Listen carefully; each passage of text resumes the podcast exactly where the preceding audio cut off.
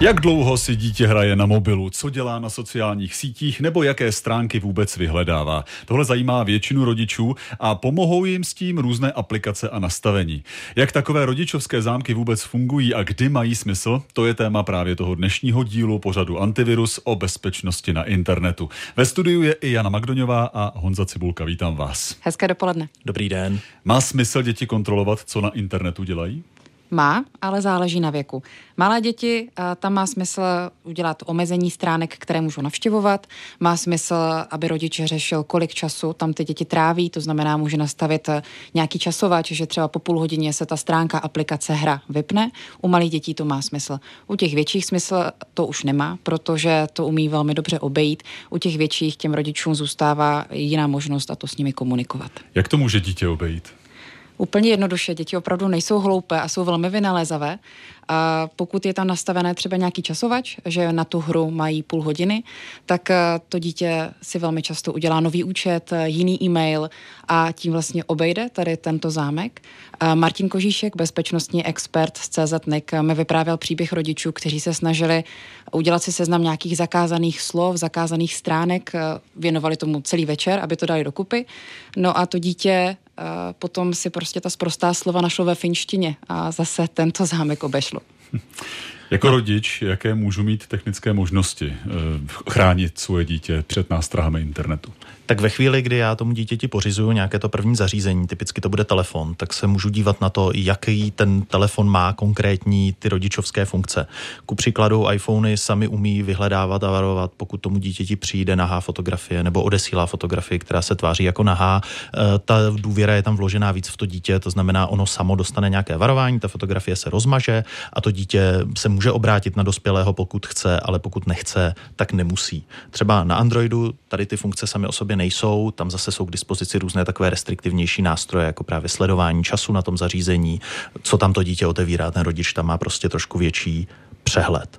Eh, tam je také důležité si říct, že existují různé verze sociálních sítí pro děti, ku příkladu YouTube má nějakou dětskou, řekněme, verzi. Eh, tam je problém, může to být trošku dvojsečné, protože tady ty velké technologické korporace jsou známé tím, že ne vždycky ty pravidla, které sami tvrdí, že dodržují, tak doopravdy dodržují.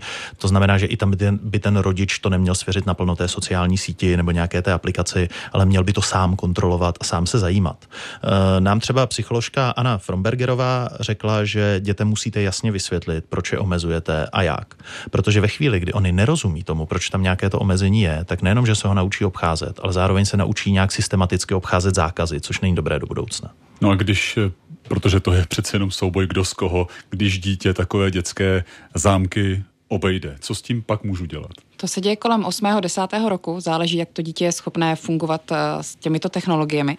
Uh, pak nastává ta náročnější varianta a to je komunikace s rodičem. Uh, ten rodič se nemá ptát jenom, jak bylo ve škole, ale zeptat se i, co dělal na internetu, s kým si psalo na tom internetu.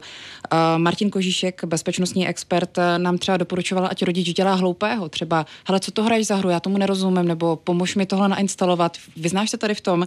Kateřina Lišková z Linky bezpečí zase mluví o dětech, kterým je třeba už 14 až 17 let, takové ty starší děti.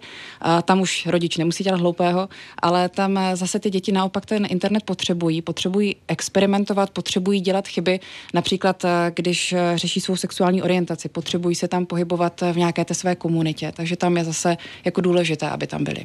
Ty jsi říkala, že je dobré zvolit tu taktiku, dělat trochu hloupého, abych si ale s dítětem mohl o tom všem rozumně nějakým způsobem promluvit, tak bych o tom přece jenom měl něco vidět, ale jenom hrát, že o tom nic nevím. Tak oni všechny odborníci i odborníci, kteří jsme oslovili, tak eh, se shodli na tom, že častěji je větší problém rodič, nežli to dítě, že spíš ten rodič si potřebuje věci ujasnit a nějak zvládnout své emoce.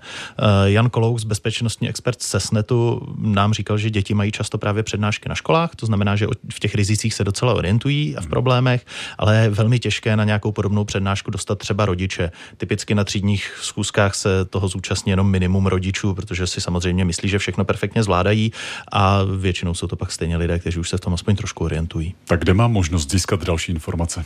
Kateřina Lišková z Linky bezpečí doporučuje jejich druhou linku, rodičovskou linku, tam rodičům pomohou a poradí. Martin Kožíšek z CZNIK doporučuje seriály, filmy nebo divadelní hry, kdy vlastně nad tím stráví čas jak rodič, tak i dítě společně. Můžou se potom o tom bavit. Když budu konkrétní, tak například Marty is dead, Anna is missing, divadelní hra, hashtag user, svoje programy o kybernetické bezpečnosti pro děti má i ČTD, jako je Wi-Fi, datová lhota a Radio Junior spolupracovalo s Českým kyberúřadem na pořadu Vanda a Eda v online světě. Tak díky, zase za týden se uslyšíme, těším se. Naslyšenou. Jana Martinová, Honza Cibulka. Honzo, i tobě díky.